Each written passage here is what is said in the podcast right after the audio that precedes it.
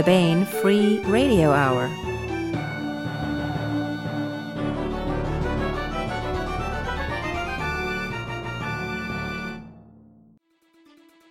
On the podcast, things from outer space take on the Internet of Things in a cage match that gets ugly. The women of futures past were tough mothers indeed. Plus, we continue with the complete audiobook serialization of David Drake's The Sea Without a Shore. All right now.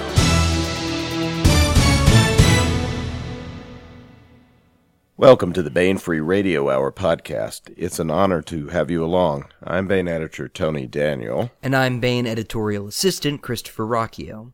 We have an in studio interview with Robert Buettner, this time on the podcast. Bob stopped by the Baen offices to drop off some extremely cool promotional items for his upcoming science fiction novel, The Golden Gate. And while he was here, he sat down with us to talk a bit about his Orphan's Legacy series and about The Golden Gate which is a near future thriller set in San Francisco and deals with keeping the secret of Methuselah like longevity out of the hands of bad guys and evildoers. That's coming up. Yeah, it was a really good visit by Bob. We had lunch together, and he did you get one of those uh, promotional? Uh... yeah, he gave me one of his coffee mugs. I missed him when he was at uh, at the brunch at Dragon Con. I uh, must have been seated at a different table. Yeah, he was sitting next to me. He also brought these these car escape hammers that have um, the book title uh, inscribed on them, which allow you to cut your way out of a car that's gone off a bridge and um, break the window with the little tap hammer that's included in it. But what's really cool is that they are also wind up flashlights. So um, if you went off into cold water that was really dark, you could wind up the flashlight really quick you could see where you were, cut your seatbelt off, and uh, get out, and then presumably go and read the Golden Gate. I'm guessing that's all a bit of foreshadowing for the book too. Well, it's really cool, and I'm I immediately snagged one for my car. So, um, we also continue with the complete audiobook serialization of The Sea Without a Shore by David Drake. That's all coming up. Now, here's the news.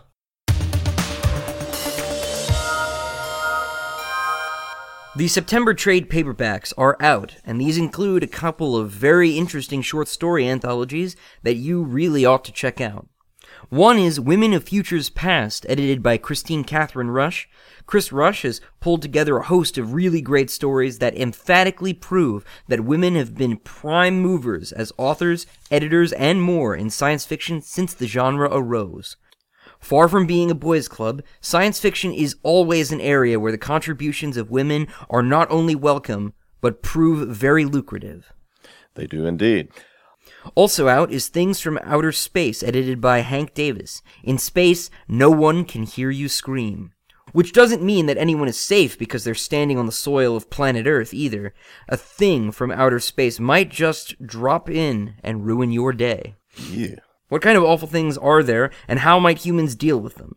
Considering that possibility are masters of science fiction, including Robert Silverberg, David Drake, Sarah A. Hoyt, James H. Schmitz, and John W. Campbell. And many more.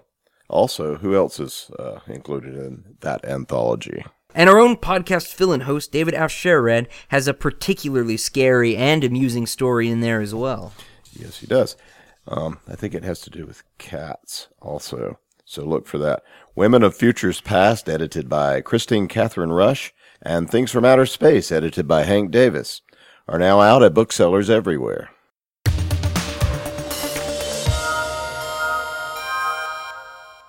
want to welcome Robert Buettner to the podcast. Hello, Bob. Uh, good afternoon, Tony. Great to be with you today. So let me get you the pronunciation of your name, your last name, correct, because I get asked it all the time it's Buettner. If you think about uh, if you think about uh, a beauty queen and think about the antithesis of one, which is me, then that will help you get the front end of the name right. So it's kind of like Ferris Bueller. Is one that. That's a good one. Uh-huh. Yeah. Well, Robert Buettner is the author of the award-winning five-book Orphans series and its successor, the Orphans Legacy series, which is published by Baen where the main character is Jason Wanderer's son, our series that is, Jazen Parker. The Orphan's Legacy series includes Overkill, Undercurrents, and Balance Point. Now Bob has a new non-Orphan's Legacy book that will be coming out in January. That book is The Golden Gate. We thought since he was stopping by the Baen office, he's here today, in person. We might ask him to talk a bit about his work, the Orphan's Legacy series, and the new book. Um, so Bob, you spent many years developing the Orphan and the Orphan's Legacy universe. Your prose and storytelling have been compared to uh, to Heinlein more than once, which is high praise, I think.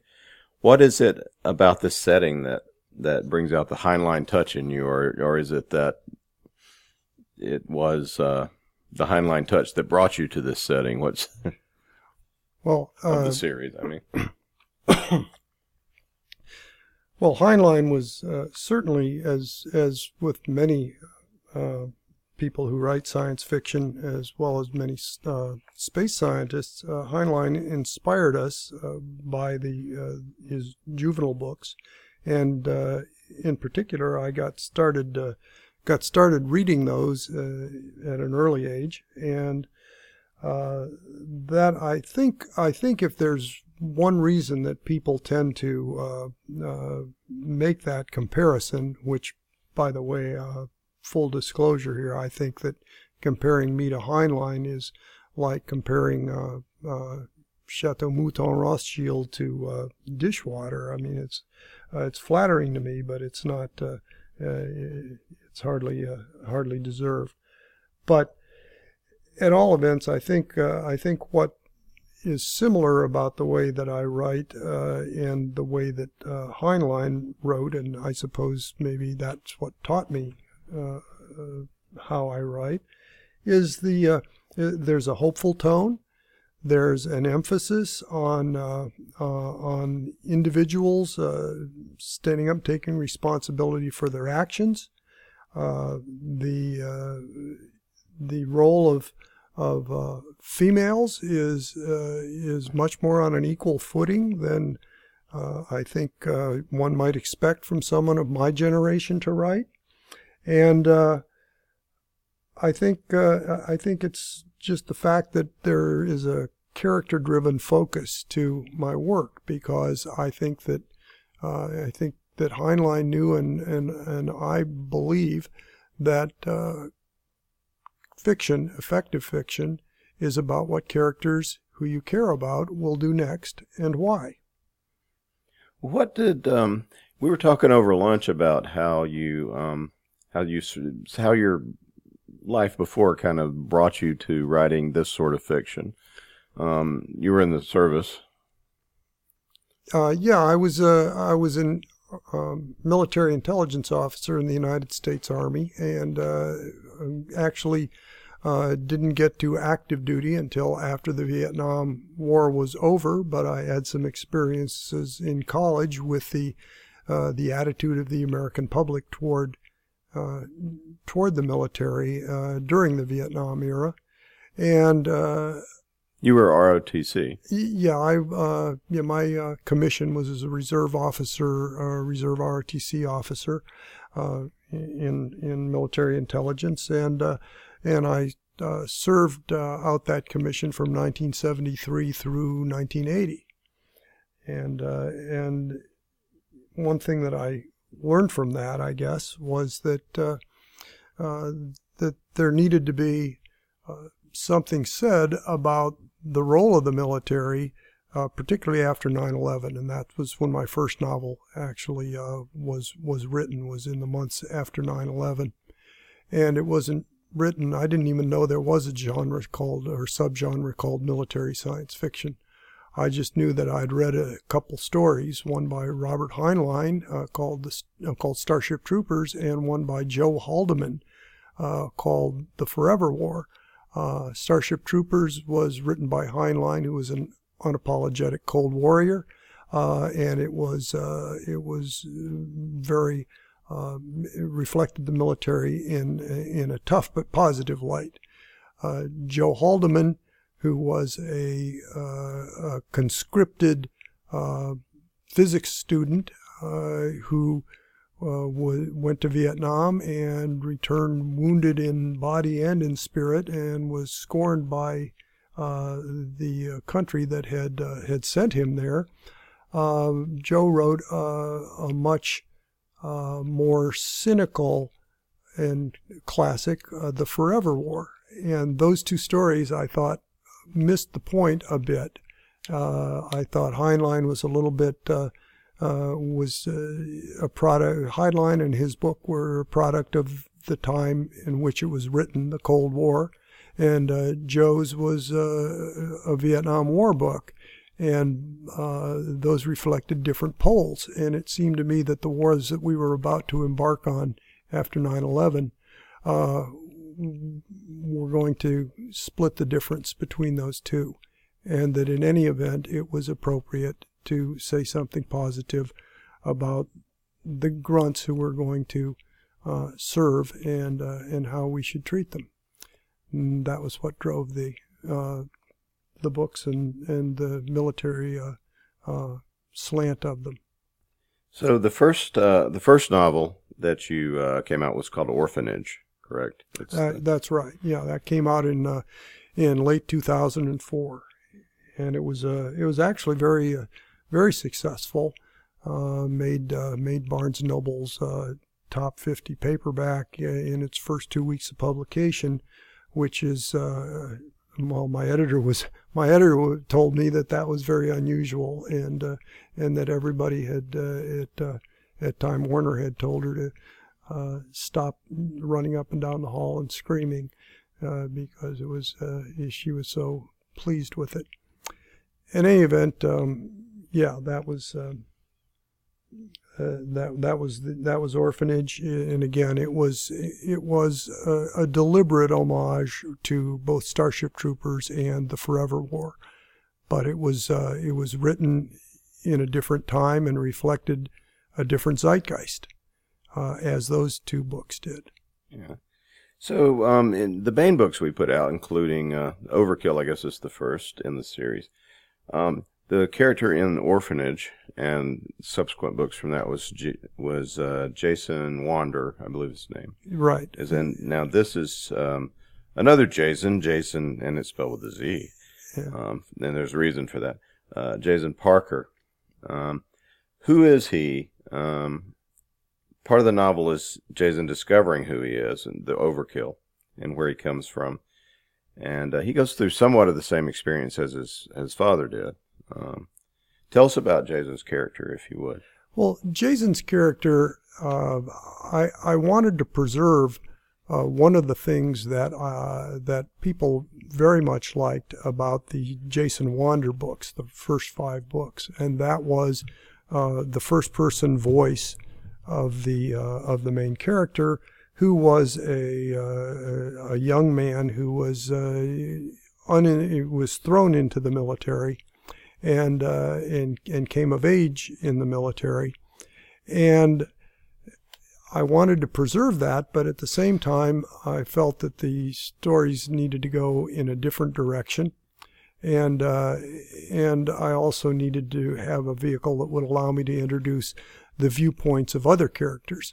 One of the things that disappointed me about uh, the orphanage books was that because the enemy there was really an allegorical stand in for basically the American view of the uh, the terrorist enemy that we were confronted with after 9/11, which was these face faceless, literally faceless in the case of the uh, the aliens in the book, uh, literally faceless and com- totally incomprehensible people. You know why why why do these guys hate us? As the as the uh, saying goes, and uh, and therefore the alien presence remained inscrutable for five volumes, and uh, that only got cleared up in the in, at, in the very at the very end of the last novel.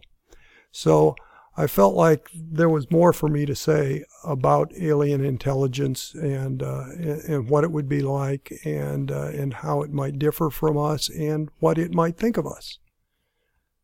So that was uh, that was the the difference uh, and the reason for the difference in direction. Even though the Jason Wander character and the Jazen Parker character are in many ways similar. Mhm. Well, um, we do meet alien intelligence that we um, get inside the head of um, in the in these uh, books, and one of those is a Grezzen, um, which is a, a wonderful, scary kind of uh, alien that you've come up with. There's a great picture of one, I believe, on Balance Point. Yeah, there it is. Yeah. That uh, that Kurt Miller did. I don't know if he got it as accurate as you wanted, but it's Yeah. scary looking. Um, so uh, I guess uh, well in the first book, uh, this is the one where Jason goes to the dead end, right? Uh, Correct. And uh, he meets this monstrous alien beast. What is a Grezzen?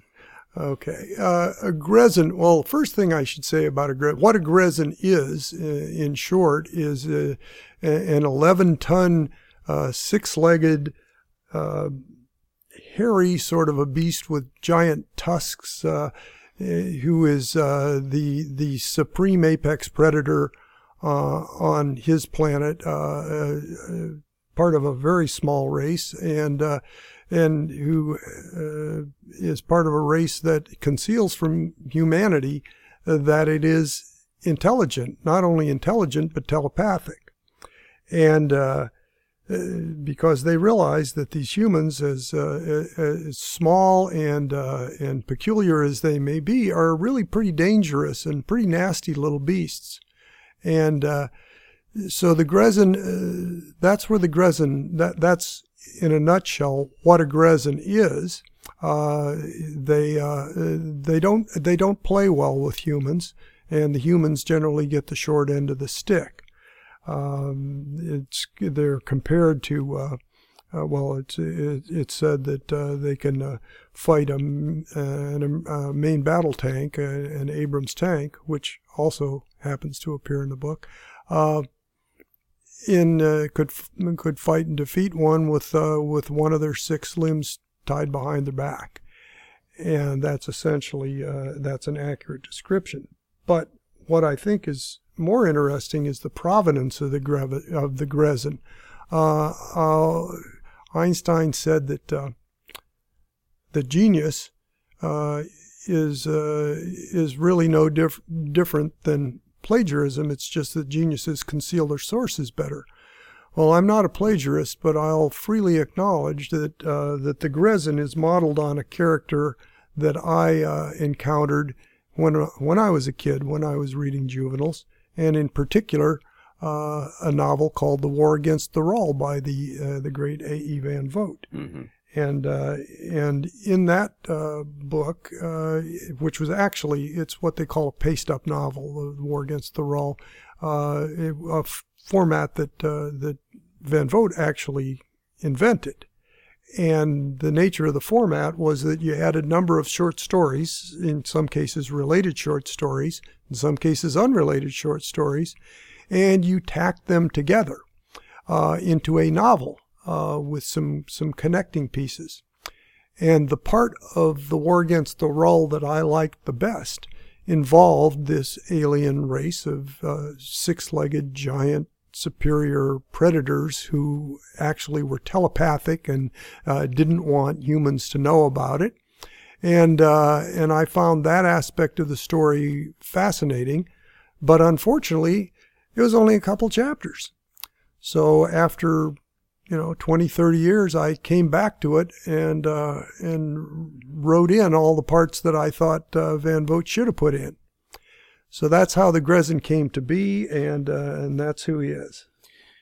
Can you um kind of give us a give us the setup for Overkill? So somebody that's just starting the series, what um? Well uh, i think I kind of have to tell you that uh, the the universe that we're dealing with there is uh, subsequent is not very far in in the human future, perhaps 150 years out. Uh, but what? But there's been a, an enormous change, and that change was that uh, we were attacked by an alien race. Come to find out, actually, the alien race uh, had visited uh, Earth about 30,000 years ago and had found that primitive humans um, worked very well in certain uh, interstellar um, uh, job niches, and uh, took some of them away on ships 30,000 years ago, and to other worlds and uh, various worlds around the galaxy and the universe, and they uh, the uh, humans either got away or you know, like uh, like rats crawling down the, the hawser of a of a freighter, or were released on those worlds and uh, came to establish themselves by virtue of their superior intellect, and that gave me just a wealth of possibilities. Uh, you know, how would how would how would humans have fared, for example, on a planet very much like Earth in the late Cretaceous? Uh, and if we came back 30,000 years later and took a look, what would things be like? Uh, and that, uh, and on the basis of that, uh, after this this war is over and the humans have acquired the from the aliens the technology to go to these other other worlds, about 500 of them, they uh, uh, they find all kinds of things. In particular, though, the world where the Grezzen is is one that the aliens had never visited. So that's uh, that's a bit of the setup. I, I'm not sure if that's as Yeah. much as you want. Well, what's Jason go- doing there? Well, Jason Jason uh, Jazen Parker was actually is actually orphaned at birth, uh, or and raised by the midwife who delivers him on one of those planets, uh, where, well, frankly, it's an an allegorical stand-in for a totalitarian regime. If you want to plug in uh, contemporary China or Stalinist Russia, you wouldn't be far off the mark. And uh, he is uh, raised by this midwife um, on a planet uh, where it's uh, it's so overpopulated that it's a crime to be born, and newborns are unauthorized newborns are uh, are terminated at birth. So Jason uh, has grown up uh, in the shadows uh, his entire life, and uh, the only way you can get out of that is to uh, is to become a mercenary, and then you can get off the planet, and you can purchase through your service uh, a, a chance at a new life, and and that's that's the setup. Jason doesn't know his parents, doesn't know how he got left there, uh, and he sets out uh, and and winds up winning his freedom uh, that in that fashion, and winds up working for a uh, an, uh, a tycoon, uh, an Earth tycoon. Earth tycoons are allegorical stand-ins for for the ugly Americans that we all know too well, as far as the rest of the universe is concerned and uh, and Jason uh, ends up working for that tycoon who uh, would like nothing better than to bag a Grezzen. And in order to bag that Grezzen, he uh, he uh, brings with him to the planet where the Grezzen reside a uh, an antique weapon, uh, specifically an Abrams M1A1 main battle tank, in which Jason is familiar with from his mercenary service. So if tha- that's a rather long setup, but there you are. Well, Jason, you say that you one of the things you like about Heinlein is that he he creates women characters who are seem like actual people. Um, tell us about Kit, who Jason uh, meets for the first time, and she she runs through the books. Uh, She does, uh, yeah, and uh, clearly, uh, Kit is uh, is a uh, is the antithesis of Jason. She's from a a wealthy Earth family. Um, she went to uh, she went to an Ivy League uh, college. She is also an idealist, and uh, in fact, her father served as a Secretary of State at one time. But so, and she she is actually in the military. Uh, when when Jason meets her, she's working undercover um, on uh, on Dead End, the planet where uh, where the Grezzen live, because uh, it's it, people are starting to suspect that maybe the Grezzen are a lot smarter than they let on, and indeed maybe telepathic. and uh, so she is uh, supposedly a guide, but she is in fact an undercover operative. And as we find out in the later books, uh, she also has uh, a skill set that's far more traditionally military and uh, special ops kind of a skill set. She's a, a, a, dead shot. She's a sniper. She's unapologetic about it because she only kills bad people. And uh, she's a tough cookie, too. So. He's all right. So, um, in Undercurrents, the next book in the series, Jason um, and uh, and Kit, uh, Jason's uh, sort of become Rick from Casablanca for a while on an asteroid, but he is um, recruited to go to a go to a rather totalitarian planet. Is this the one he's from, or where he was raised, or is this another? No, that's another story. It's another planet. It's a planet that actually uh, that uh, was introduced in the uh, in the first in the in the first series uh, when when humans first started to to venture out and encounter their uh, uh, their other the, the their offshoots, the hum, human offshoots on the other technological strictures on it also. Yeah, um, yeah. Uh, the uh, Yavet is the name of the planet on uh, uh that is uh, most of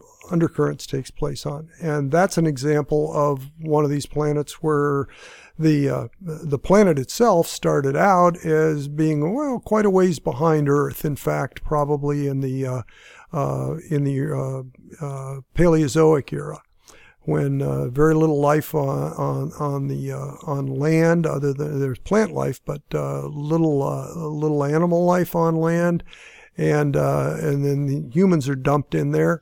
And over the course of time, they've developed uh, technology roughly to the level of uh, oh the uh, the dawn of the industrial revolution in in on Earth, and uh, and they are uh, there's the, um, the the cultures the, uh, that exist that have developed are uh, not entirely different from the kinds of uh, cultures you might find uh, developing on Earth. You've got belligerent and totalitarian cultures that are uh, I'll remind you a little bit of, uh, of uh, the Nazis.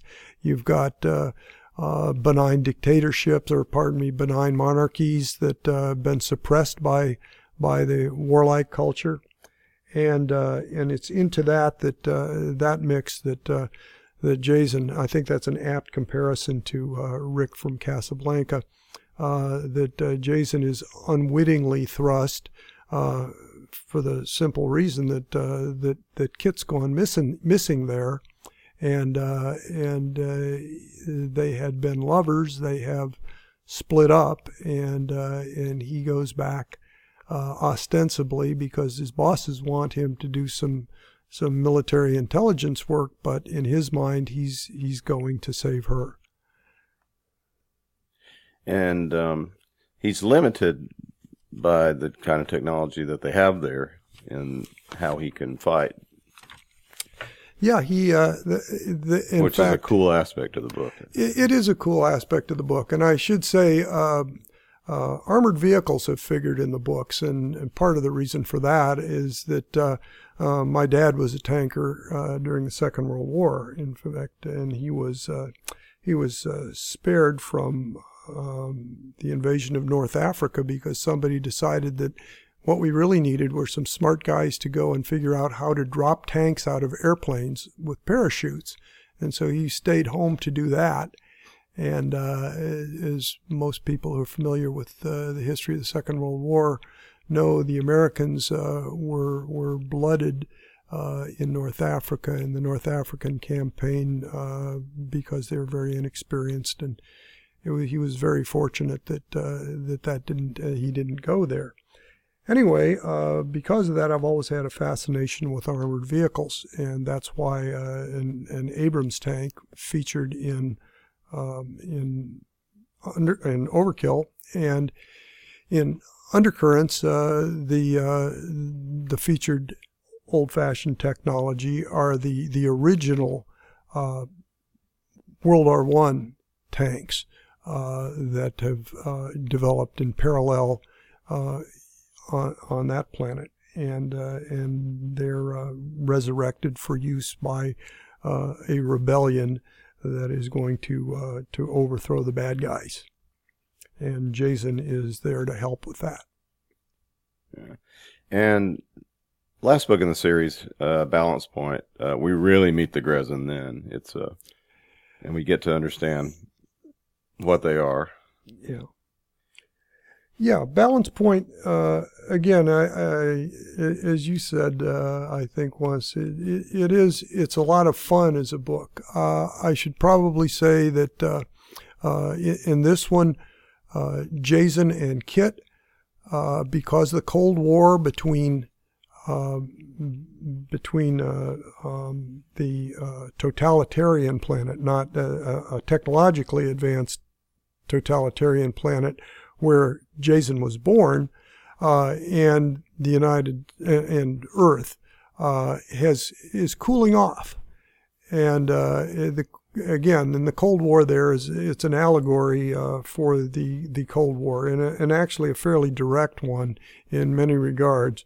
Um, for the Cold War as as I grew up with it and as I experienced it as an intelligence officer, and a lot of that finds its way into the book.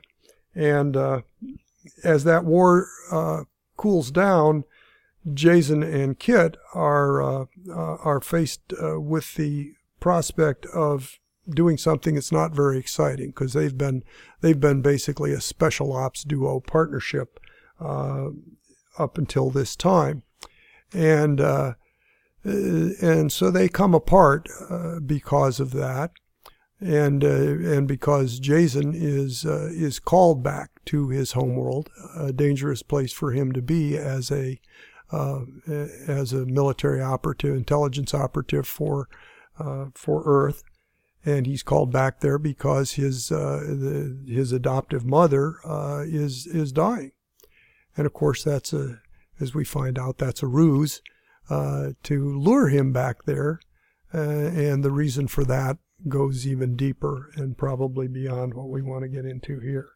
Yeah. So, so a lot of a lot of action, character driven action science fiction with um with military aspects. Now your new book, um, which will be out in January 2017.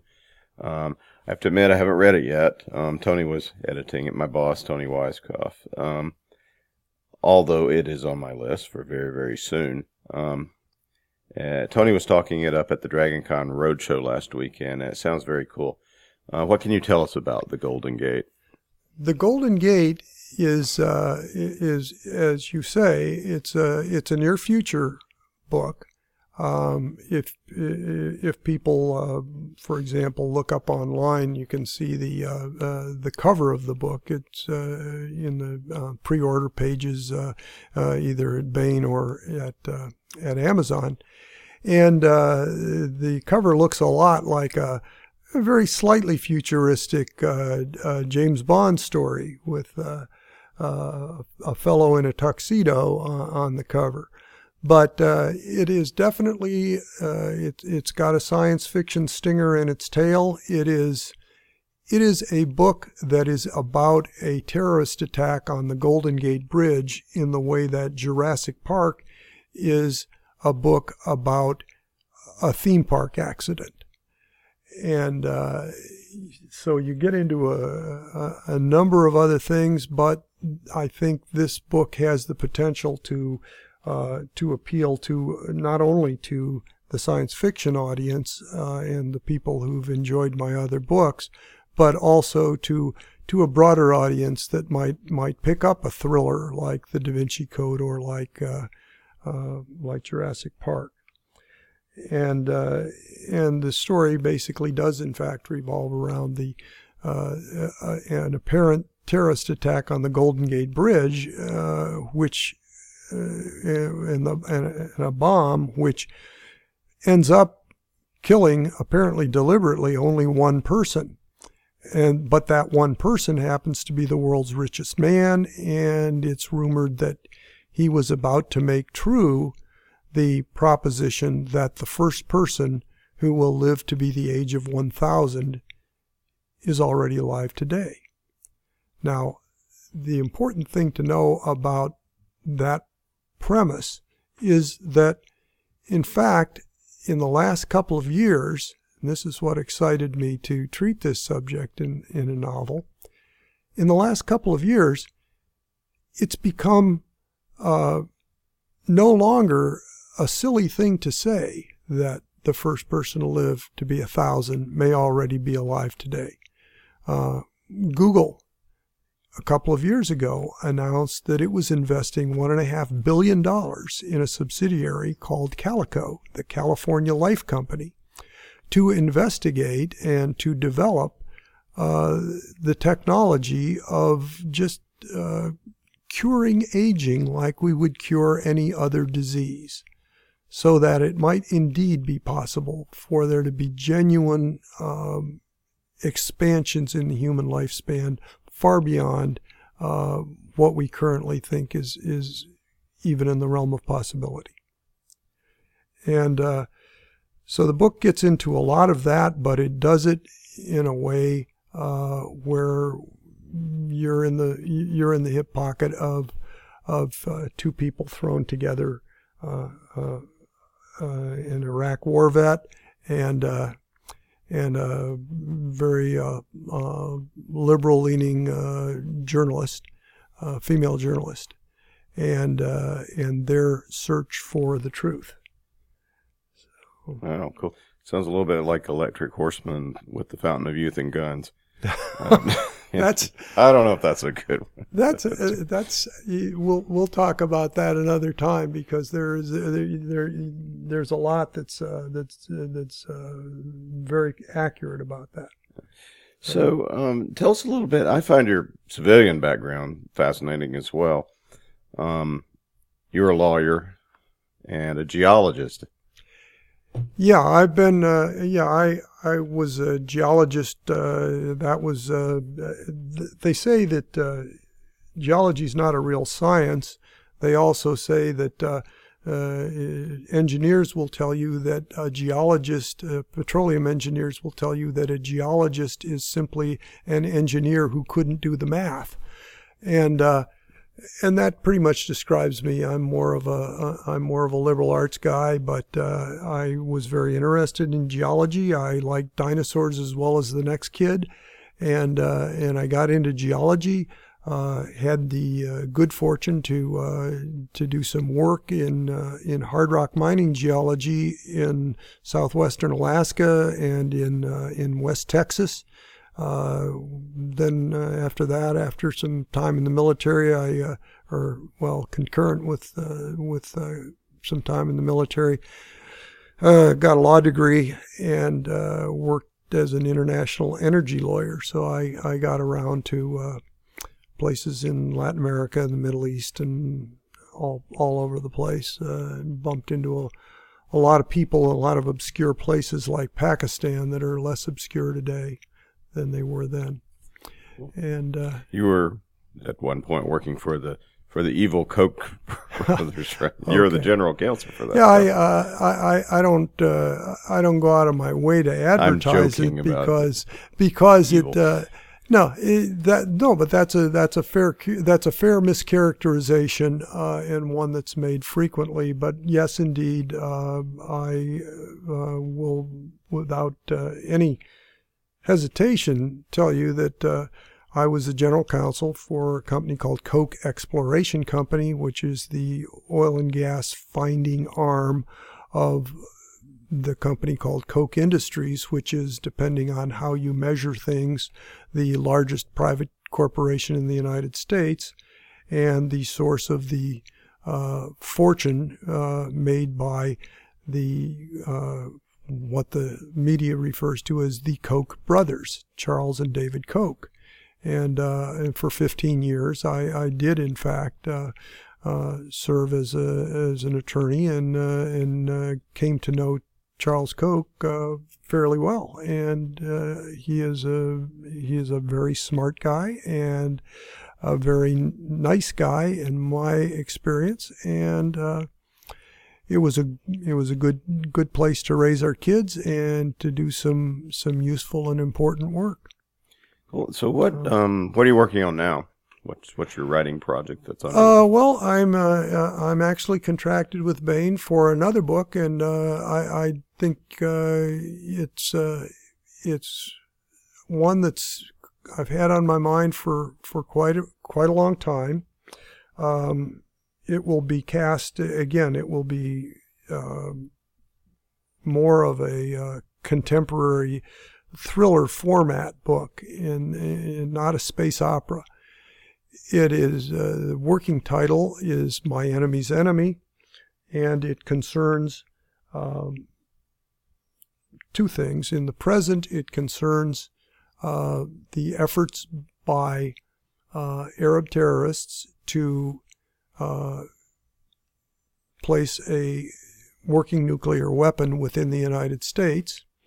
Uh, and at the same time, uh, it also threads together the story of the German, uh, the, the Nazi uh, A bomb project.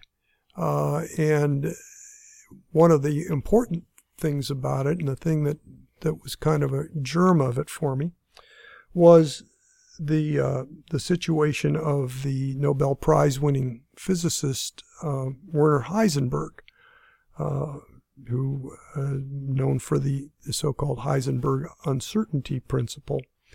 Heisenberg during the uh, Second World War was in charge of what was actually called the Uranium Club, which was a an abortive uh, German A bomb project, and that was the the, uh, the catalyst for Einstein to recommend to Franklin Roosevelt that we better get ourselves an atomic bomb because if the Germans get it first, we all in a lot of trouble. And uh, and Heisenberg, some people Heisenberg's role as head of that project has been very murky over the over the decades, and it's not been clear. Some people who wish to make him out a hero say that he slow played the uh, the A bomb project because he was a brilliant physicist and surely must have known that it was doable. And goodness knows the Nazis never met a weapon system they didn't like. So uh, it didn't really make it, it struck me and it struck a lot of people that it that it didn't make sense that Hitler would not um, fund uh, or develop an atomic bomb because a bunch of Jewish physicists told him it was too hard. And uh, and so then the question's always been, well, did Heisenberg actually uh, was he actually this heroic figure or not? Um, history says no. History says, uh, at the risk of going into too much detail about this, uh, after the war, Heisenberg and uh, and a number of other prominent German physicists were were taken to a an English country house uh, where British intelligence, uh, which of course was bugged to beat the band, and and when the Americans and then this was after the European war had been won, but Japan uh, had not yet surrendered, and when when the German scientists received the news that the Americans had detonated an atomic bomb, uh, of course, they discussed it among themselves. And basically, the probable takeaway from that is that Heisenberg was genuinely flabbergasted. He genuinely thought that it took 10 times, it would take 10 times as much uranium because he had made a math error. He thought it would take 10 times as much uranium as it actually took to make a nuclear bomb. And he thought that was just, you know, a totally unmanageable amount. And so that was uh, so that was the truth of it. But it occurred to me, wouldn't it have been a great story if there had been if there had been a guy who had been that guy, who had been the Heisenberg that people wanted him to be, and uh, so that forms some of the backstory of that book. Well, sounds very cool. I'm really looking forward to, to that one.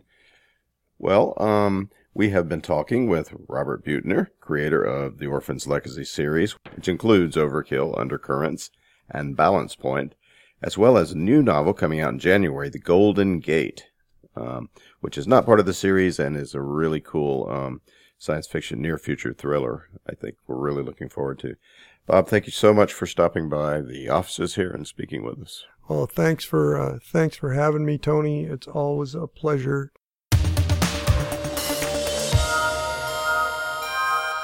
Now we continue with our complete audiobook serialization of David Drake's The Sea Without a Shore.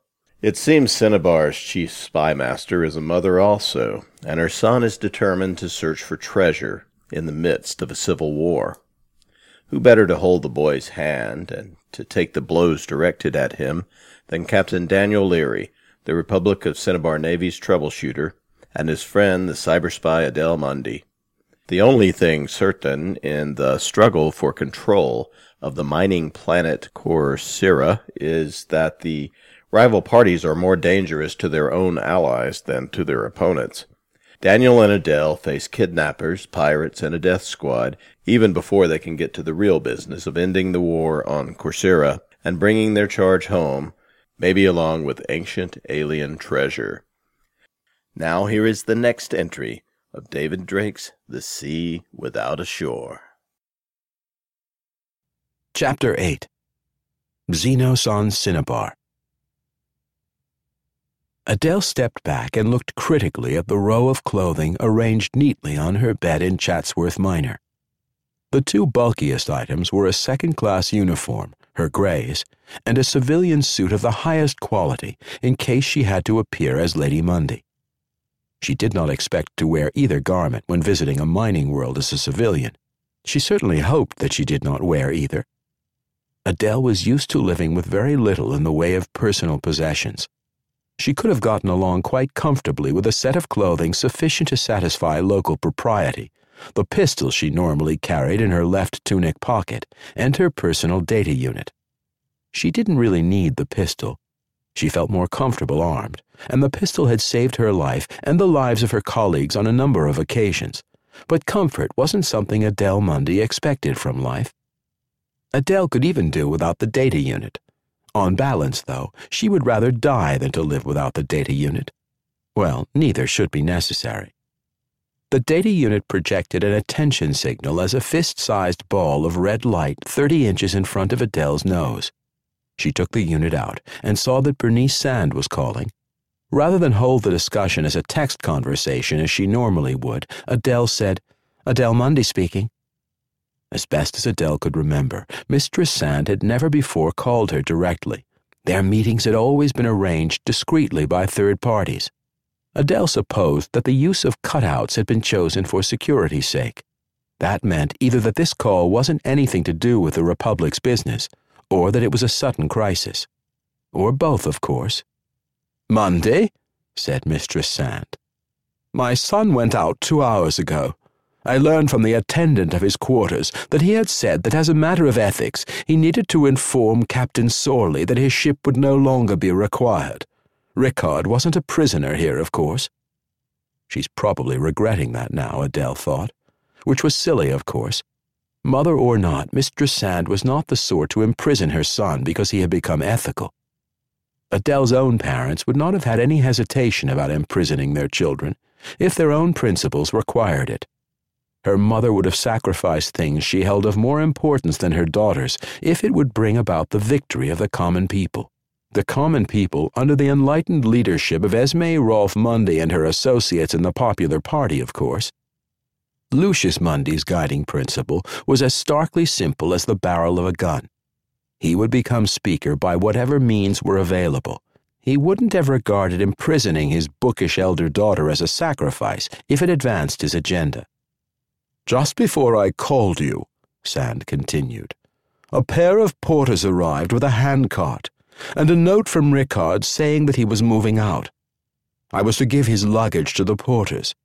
There was only the little he'd brought from Corcyra and a few suits that I'd bought him to make him presentable while he was here in Xenos. The note was in your son's writing, Adele said. Tovera had appeared in the doorway, silent and emotionless. She had listening devices all over Chatsworth Minor. Yes, said Sand. When asked in the correct fashion, the porter said that they were to take the luggage to the dancing girl, which I gather is a tavern. Money was a sufficient inducement. I sent them off with the luggage. All right, said Adele. She was looking at the address of the dancing girl, an establishment near Portinga Harbor. There was no imagery available, which irritated her, but wouldn't really matter. I'll discuss this with my colleagues and we'll deal with it. She thought for a further eye blink, too swiftly for the hesitation to register with the other party. Mistress Sand, she said, keep your people clear of the area. They would complicate matters. Good day. Six and Hogg are packing in his suite, Tovera said quietly. Miranda is there because they're going out tonight. As Adele passed her on the way out the door, Tovera smiled and said, I suppose we're going out too. Adele shrugged. Dockside taverns were out of her range of experience. Daniel would make the decisions this time. His door opened off the next landing down. She rapped on the panel and said, Daniel, a word. The door whipped open. Come in, said Daniel, wearing his grays. Both couches in the sitting room were covered with clothing. Can you convince Hogg that I won't need my dress whites on a voyage to Corcyra? Miranda, wearing an attractive suit of pink and gray, sat on a chair. In her lap was a cape, gray on the outside with a pink lining. She was dressed for any gathering short of a dress ball, and her vivacity would probably carry her through even that. She smiled pleasantly at Adele. Whereas Daniel's servant had a truculent look, he stood arms akimbo with his fists clenched on his hips. No, said Adele, I can't. Though of course you're right. As she spoke, she realized that the question had been meant rhetorically. When Adele's mind was on other things, she had a tendency to deal with statements at face value. Her mind was usually on other things. Cleveland went to see Captain Sorley and the dancing girl at Portinga Harbor, Adele said. She realized that Daniel had held his tongue for her, waiting for her to explain her visit now that he'd seen her expression. He just sent for his luggage, a handwritten note. Everything in that part of town is a dive, Hogg said, his expression changing subtly. I think I may have been there, Daniel said, his eyes focused on things beyond the present room. In my second year with Fessenden, because his brother in law was a ship's captain and we hoped to touch him for a loan. The lines of his face sharpened. Which we did. Enough to get extremely drunk on, at least, he said. Adele, how recently did this happen? Cleveland has been gone for over two hours, she said. The porters to take the luggage just left Cleveland House. Right, what I'd hoped, said Daniel, nodding. Hogg, you and I will fetch the boy immediately. I'll wear these. He pinched the seam of his grays. They were a new set, a proper male counterpart to Miranda's suit. To show Sorley that he's dealing with gentlemen, not dockside trash who can be shanghaied without repercussions. The sooner the better, I think, before they settle down. I'll come along, said Adele. She patted the closure over the data unit in her pocket. It will be a new experience. Hogg and Daniel traded looks. Ah, uh, Adele, Daniel said. I'd really rather you not. I don't expect trouble. Hogg and I will go in and come back with the boy before Sorley knows what's happening. And I know that the Xenos docksides can be rough, but people aren't shot here the way that can happen on some places we've landed. That isn't something I want to change, frankly. Adele looked at Daniel, then at Hogg, and back to Daniel. They know the environment and think that I'd be in the way. All right, she said. Thank you, Daniel said in relief. Come along, Hogg. Darling. This to Miranda over his shoulder as he started down the stairs.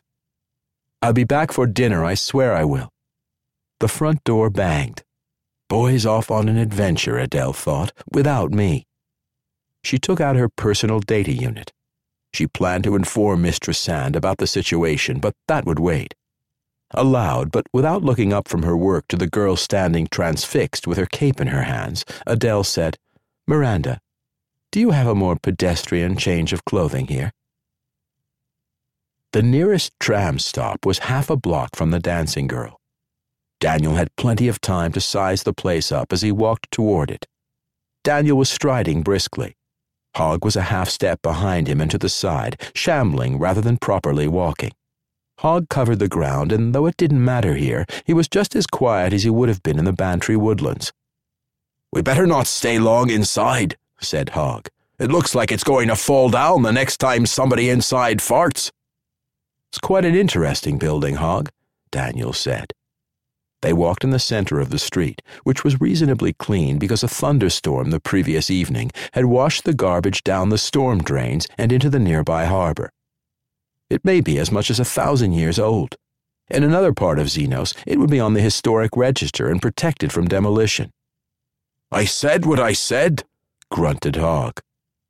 The dancing girl was in the middle of the block. All the buildings here had originally been freestanding, but with the years they had sagged outward in the middle so that they now touched one another and could only bulge farther toward the street. The dancing girl's sign was a wooden silhouette hanging by two rings above the sidewalk. The right leg above the knee had split off along the grain in past years, and it had been decades, if not centuries, since the paint had been renewed. The sashes of the bay window covering one side of the front the door and its jambs filled the left side had small panes. They were protected by chain link fencing and a steel frame rather than fancier grillwork. The ancient timber posts had bowed but showed no signs of breaking, and the fabric of the walls must have been mesh covered with something either flexible or easily renewed. Originally, that would have been mud under plaster. Mud probably remained the choice because nothing was cheaper. Men and a few prostitutes loitered on the street in small groups. Most of them were standing, but boxes and an overturned bucket provided seats for a few. Two men leaned against the dancing girl's window grate. All the onlookers followed Daniel and Hogg with their eyes, but no one spoke. Daniel nodded to the pair in front of the tavern, much the way he would have acknowledged Bantry tenants who caught his eye from a distance. Hogg stepped past him and pushed open the door, scanning the tavern's interior with his right hand balled in the pocket of his loose jacket. Daniel entered, but until the door swung closed behind him, he watched the pair on the sidewalk out of the corner of his eye. The barman looked at him without emotion. Four male spacers sat dicing on a circular table while a woman standing beside them watched. Two more spacers, one wearing a saucer hat with a circle of gold braid, sat in a corner banquette. A staircase with a central landing angled upward between the banquette and the end of the bar. Removed from this place and refurbished, the stairs would probably be worth a great deal to a recently wealthy merchant who wanted to buy antiquity for his new townhouse. Captain Sorley? Daniel said pleasantly to the man with the saucer hat. There were two public houses in Bantry, laborers' taverns, neither of them fancy. One still had a floor of rammed earth, covered with rushes from the banks of Hoppy Creek.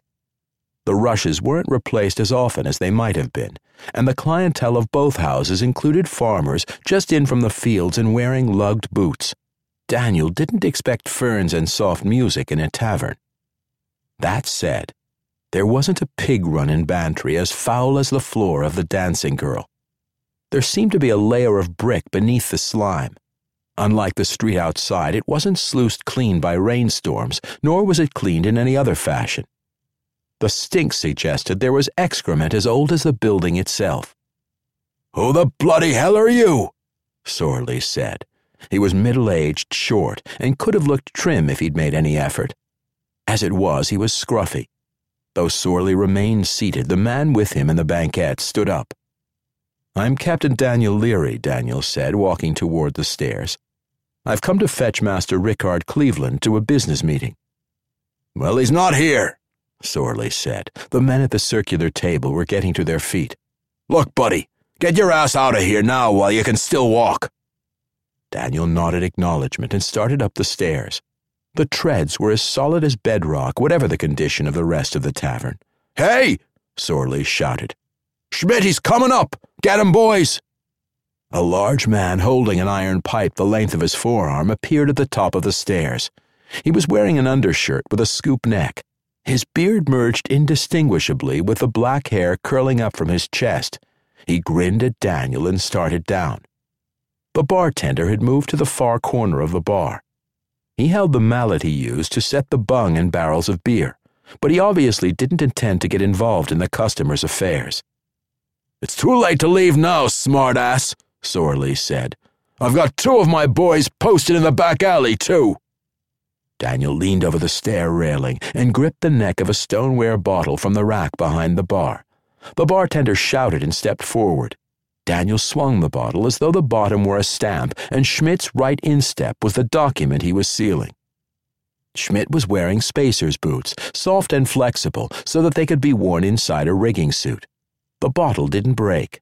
The bones of the big man's foot did. He screamed and pulled his foot up. Daniel gripped Schmidt's left ankle with his free hand and jerked his leg out from under him. Schmidt crashed down on the base of his spine and bounced to the landing. Daniel broke the bottle over Schmidt's head, bathing both of them with gin. He shoved the unconscious man down the remainder of the staircase.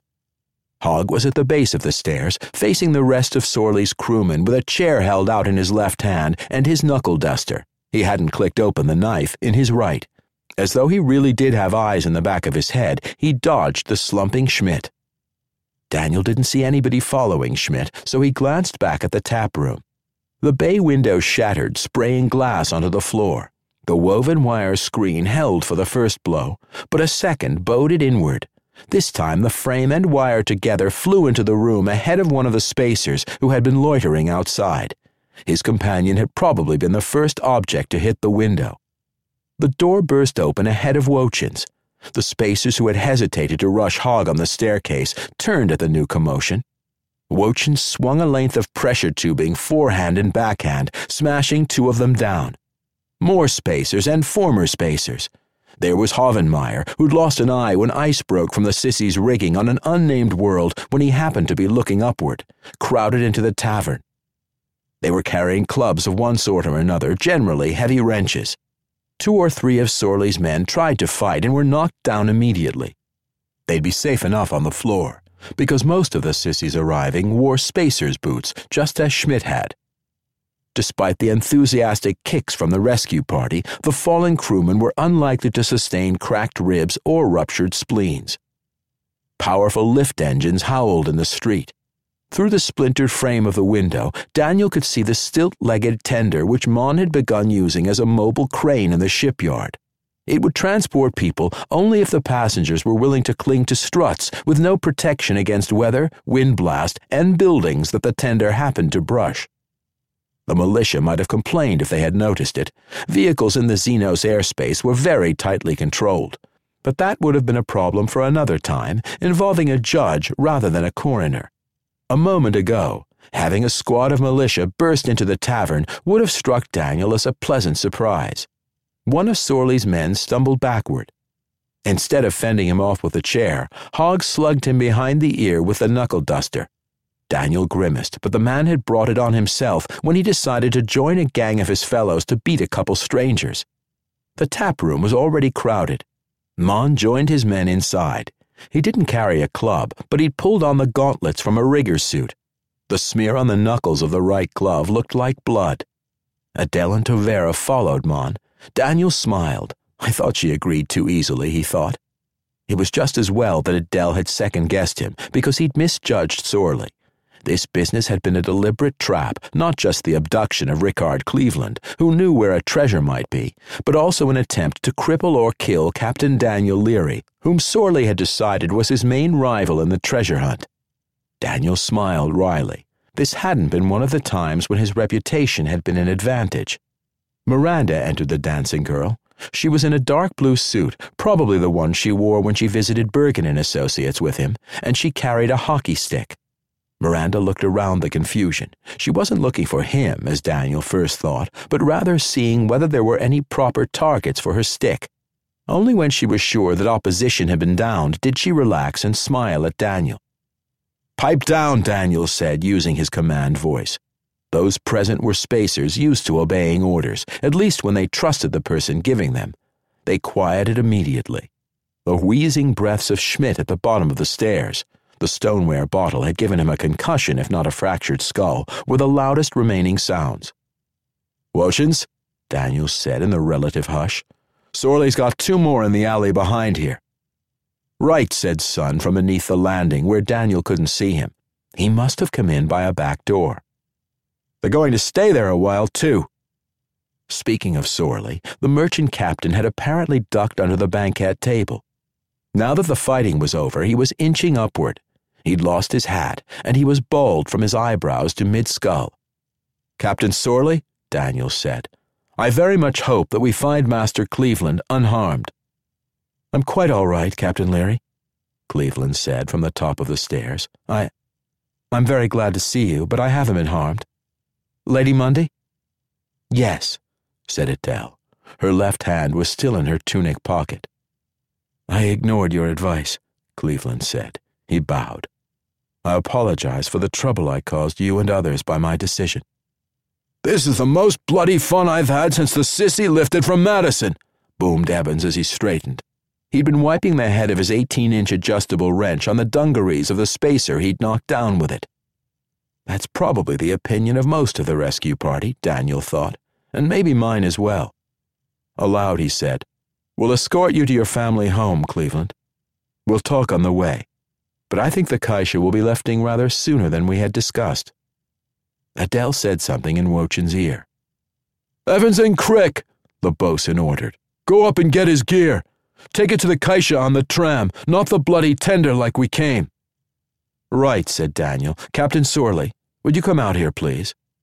Look, I got a right, Sorley began. He didn't move from his corner behind the round table. Barnes and Dasi grabbed opposite sides of the table. They were bosun's mates, and used to working together without signals that anybody else could have seen. They ripped the table from the floor and hurled it into the rack of bottles behind the bar. The bartender ducked with a yelp, saving himself. Wood, bottles, and various liquors sprayed over the tap room. Spacers shouted and laughed. The riggers turned toward Sorley. He threw his hands up and cried, I'm coming! Look, I don't have any fight with you! That much was certainly true.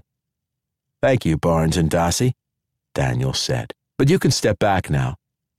Captain Sorley, I'm asking you in the presence of these witnesses, including Adele, who was certainly recording the whole affair. If you renounce any right or interest in Rickard Cleveland and any matters he may have discussed with you. Yes, yes, Sorley said. Go on, rob me like you're going to do anyway. I don't care. Then I think we're done here, Daniel said pleasantly. Master Cleveland, we'll take you home now. Tovera and I will escort Master Cleveland, Adele said crisply. You have a dinner date with your fiancée, I believe. Yes, Daniel said. I do. He looked at his uniform. He'd split several seams, in particular the crotch and something had splashed, gin diluting Schmidt's blood probably, to cover most of his right side. Ah. Miranda stepped close and hugged him. Daniel realized for the first time that she was trembling. We'll eat in, she said. I told the cook before Adele and I left the townhouse that we probably would. Right, Daniel repeated, licking his dry lips. Reaction was beginning to hit him, too. We're done here, then. Not quite, master, said Hogg. This shitworm, he thumbed toward Sorley, tried to kill us both, or the next thing to it. I'm not going to dirty my hands on a man who's too cowardly to fight, Daniel said. He was trying to control his breathing. He wanted to gulp air through his mouth and nostrils both. We'll leave now. I never minded getting my hands dirty, Hogg said. He punched Sorley in the stomach with a knuckle duster. Sorley crumpled to the floor with only a wheeze. Hogg kicked him in the ribs. Or my boots, he said. I'm a peasant, you know. Hogg grinned. Now we're ready, he said, sauntering toward the gaping doorway.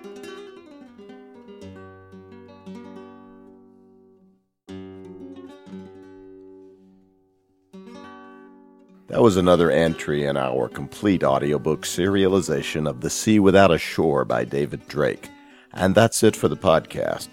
Thanks to Audible.com, to Christopher Ruocchio, and to podcast theme composer Ruth Judkowitz.